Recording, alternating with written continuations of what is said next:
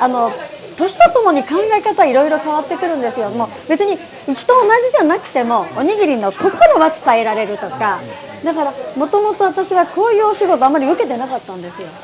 なるほど私はおにぎり屋なんで、私というものを知ってもらっても意味がないかな、はい。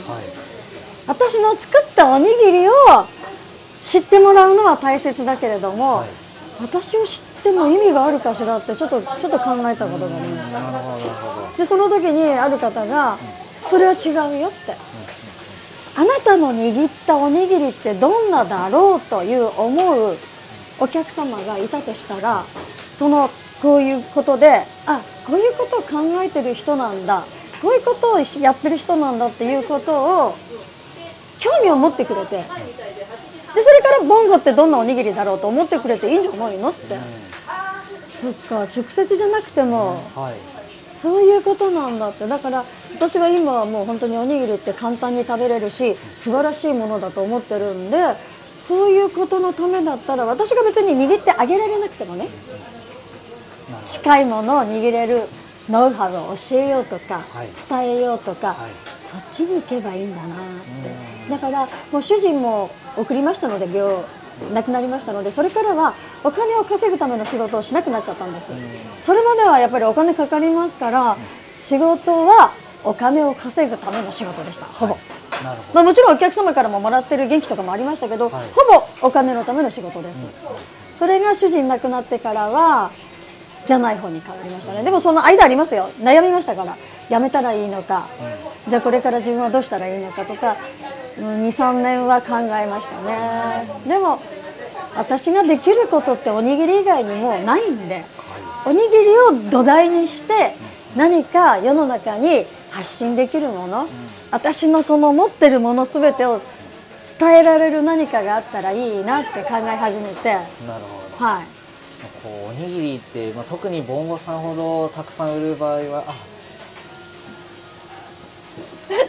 硬いんです。頭気をつけてくださいね。はい。すみません。自動になってないです。すみません。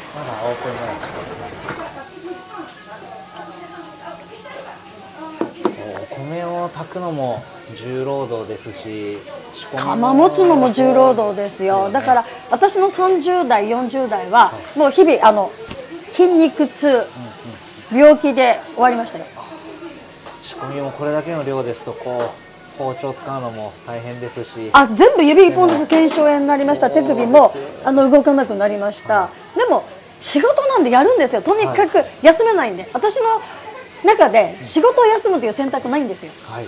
何が何でも仕事なんです。365日お店に来るんです。はいでもそれが先ほどのお話じゃないですけどもこう由美子さんの考えを発信するとか伝えるっていうことにシフトしていくとあの前者の仕事っていうのはなかなか体力面とか、あのき厳しくなってくるっていうのはどうしても人間誰しもあると思うんですけど、うん。発信するっていうのはもう極端な話これから何十年でもやっていけそうることですね。ですね。そうですね。でもね大変な分どう言ったらいいのかしら？仕事がしたいから筋肉つけようとか、い、い方にやっぱり行きますよね。ああなるほど。熱出ないように気をつけよはい、そうですね。早寝早起きして。う、まあないですけど。あの仕事の方にみんな全てが向かうんですよなるほど。あくまで仕事をするっていうのが第一だから、ここで笑顔でカウンターに立つためには、そうなんですそうなんです。だからえっと、ある程度になった時にやっぱり疲れるじゃないですか、そうすると顔が疲れた顔になってくるとお客様がすっごい心配するんですよ。大丈夫？働きすぎじゃないとかあそんな心配かけちゃいけない、はい。だからもう朝から晩まで仕事してても笑顔が出なくなった時間でもここに立つのはやめますなるほど。心配かけちゃうんでそのメリハリはつけてましたね。ああ、そうか。でも確かにそうですよね。さ顔を上げられるようになって、うん。お客様の顔を見れるようになったからこそ、うん。うん。お客様と心が通じて、そうですよ。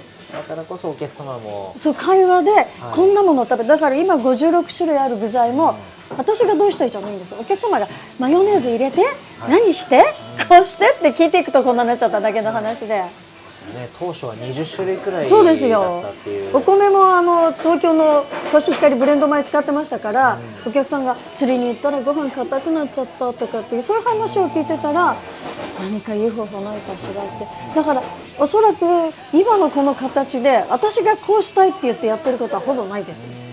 お客さんがこうしてとかスタッフがこうした方がいいんじゃないという話を、あのまあ、全部じゃないですけどね近づける。はい努力はしましたね。うん。ただこう、えっと、お米は新潟県の岩船岩船の棚田の棚はいはい。米ですよね、にこだわられるとか、ええええ。お客様のご要望でメニューがそうです56種類増えていく、はい。ただ一方で由美子さんはこうおにぎりの原価計算をされないっていうのも ちょっと。あの本当の話を言いますと、はできないんですよ。あいやあのもう過酷な仕事してましたから朝4時5時に起きて店に来ます。一人で仕込みやります。握ります。夜まで握ります。レジも閉めます。で帰ったら本当に必要なものはあのし仕入れ屋さんに電話するけど計算なんかしてる暇ないですもん。正直な話。一刻も早く寝あのかっこつけて言ってますけどそんな時間ないですよ。なるほど。寝る時間ですらないからあのアルバイトの人が私の後ろに立ってると「由美子さん今寝てたでしょ」って「えなんでわかるの?」って。あ何秒かこう立ってるじゃないですか、意識飛ぶんですよ、握ってて。はい止まっちゃうんですって。寝てたでしょって。何秒か。はいはって我に気が付くと「え私今何やってた?」みたいなことがその頃はもうたびたびあったんですよ。なるほど。私は分かりますよ、あはい。意識飛んでるって分かるんですけど 後ろで見てる人がもうピタってこうなんか動きがこうこう ずーっと動いてるのがピッて止まっちゃうんです何秒間か、はいあそうなんだって。言われないと分かんないんですよ私。いやいやいやでもそんな過酷な日々は確かに原価計算だとかでも嫌じゃなかったですよ。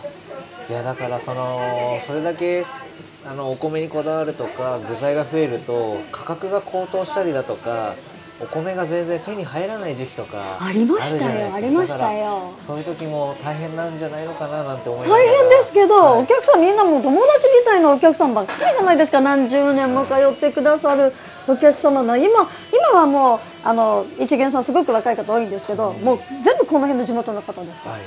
何十年も通ってくださるもう本当におじいちゃんもおばあちゃんも知ってて、はい。お孫さんまで知ってるというはい。もう4世代の。おばちゃんって来る子が多いぐらい、はいちっちゃい子が今もう赤ちゃん産んだとかっていうなんでもう何が好きかも分かるし、なるほど。そうですよ。僕が来させていただいた時もお隣の常連さんが 鳥から2つそうですよ。は本当にもうなんかちっちゃい時から今そうですよ。お腹に入ってる時から食べに来てたお客さんが、もうその子が大学生とかってそうですよね。もう60年やられていて由美子さんご自身はもう40年50年お手伝いをされているとそういった出会いというか関係性が。そうですね。もうみんなもう本当によく知ってるお客さんと呼ぶにはもうお金はいただきますからね。お客さんなんですけれどもできるだけわがままを聞いてあげる。お家でご飯食べられるような感じで食べさせてあげたいなって、ただそんな思いからこう365日つい頑張ってしまう由美子さんがちょっとふっと一瞬寝てしまうようなちょっと体調も崩してしまうようなただ笑顔が出なくなったらカウンターに立ってはいけないっていう考え方あるじゃないですか。そのご自身の心とか体調をこう日々整えるためになんか今も心がけていることって何かあったりしますか？あーもうあの主人亡くなってからは綺麗なものを見よう。好きなものを食べよう。好きなことをしよう。好きな人と何をしようってもうとにかくあのもう自分の好きなことだけをしようって決めたんです。それまですごい全部ブロックですからね。これもしちゃいけない。はい。あれもしちゃいけない。こうしちゃいけないみたいなものばっかりだったんです。それ全部外しましたそれはやはりそれをやってる時間があることによって仕事に影響が出ちゃうからやめておこうとかそういうことだもちろんです。もうもうあの今はもう仕事はもう生活なんですけれどもその頃仕事が全部でしたから。仕事があって自分の生活なのでもう全部そこがあのな今はもう生活の一部です。その頃は仕事が全てだったんで私はないんです。はい私というものがないんですでもそれは今はじゃあそういった枠をもう外すことによって、うん。それの一つが和太鼓とかになるんですね。そうですね。それは人間関係作りたかったんですああのおにぎりを売ってお金をいただくことしか知らないのでその最近年の情報を売ってお金にするとかわからないんですよ私。どうしたらそんなことでお金が儲けられるの？って、はいで太鼓に行ったらやっぱりいろんな年代年も違う仕事も違う方集まってもうものすごいもうなんか新鮮というかわからないだらけで。ででもなんか中で正直な方がいて「お母さんその考え方社長的ものの考え方よ」って言ってくれるんですよ、はい。まず店にいたらそれを言う人いないですからね。うで私がおにぎりやって知ってる知り合いしかいないので、んはい。そういう発言ないんですよ。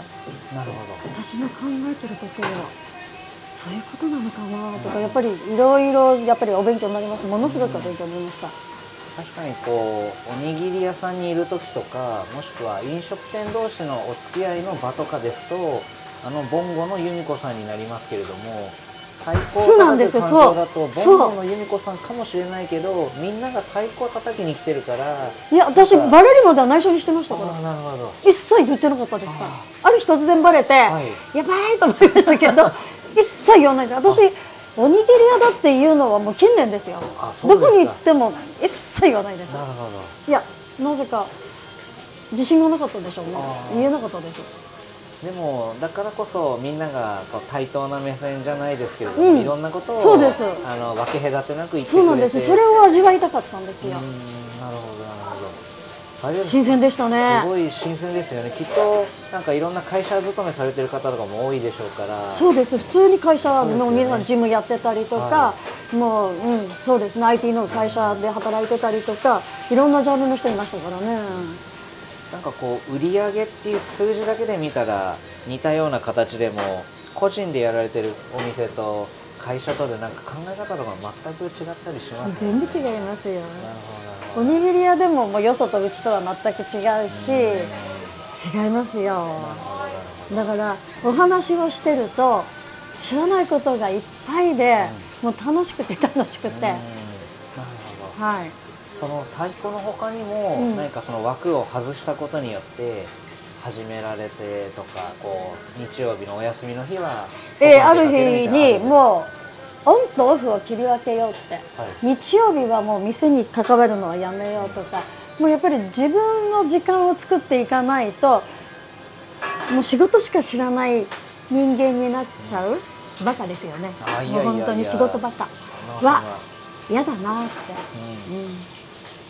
うん、思ったんで進んで、えっと、行ったことのないところも行きますよだから私は原宿とか渋谷とかは全く知らない。もう本当にお洋服はその辺のスーパーで全部買ってましたからね。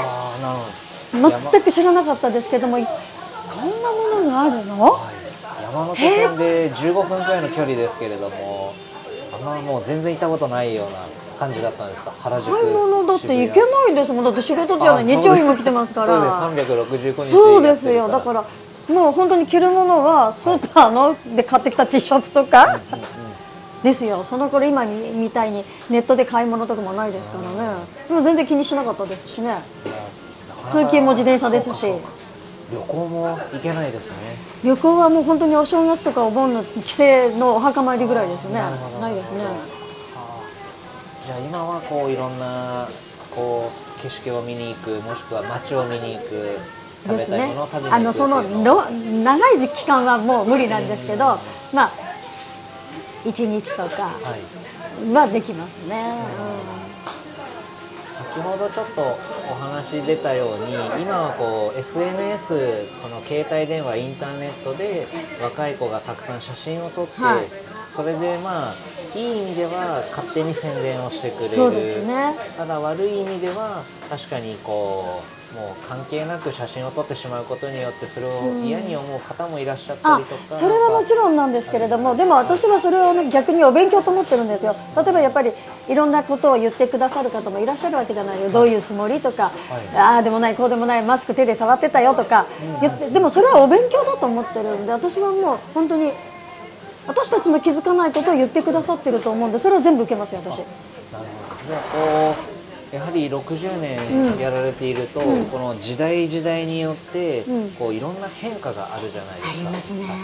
でその変化は常にこう学びと思ってそうですね。仕事はしててもアンテナだけは張り巡らせてるいるつもりで私はだから例えば食べ物屋さんに入る。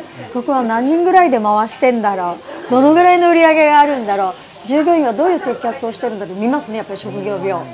でスーパーなんかでもレジで買い物するときにビニール袋をあすぐできるようにこうやってるとかってそういうのはちゃんと見ますね。いつも見てますね。どなるほど。はい。そういったこう学ぶじゃないですけど吸収しようっていうまあありますね。そういうそういうあの好奇心強いんですよ。なんかこう特にここ5年10年のさまざまな時代の変化ありましたけど特にこの5年10年のこの SNS の発達で結構戸惑いを覚えられてる方ってたくさん特にあの飲食店様とかその戸惑い？はい。なんかあるあるのかなって思ってたんですよね。ただそこも柔軟にあ利用されてる方も多いですよね、はい。あのうちの情報を拡散してくださったらサービスしますとかありますよね、はそういうことは私は全く考えてはないんですけれどもそれで興味を持ってくださってはい。たらありがたいとは思いますよね。でももうやっぱりそういうことで逆にこう悪い評判も出ることもありますよね、はい。うんうんうん。でもそれは一つが、まあ、一つ一つが学びだったりうん、でもちゃんとしてたら怖いものがないと思ってるんでどんなあのクレームつけられてもきちんとお話しして来ていただいてうちはちゃんとやってますよということを気持ち分かっていただけると意外とあの納得して帰られる方も多いです。もうクレーマーさんと向き合いますから私。ああそうなんですね1回でダメなら2回でももうお店に来ていただいて、はい。きちんと私の気持ちをお話しします。なるほど。素晴らしいですね。なのでそういった時代の変化にも柔軟に対応できるように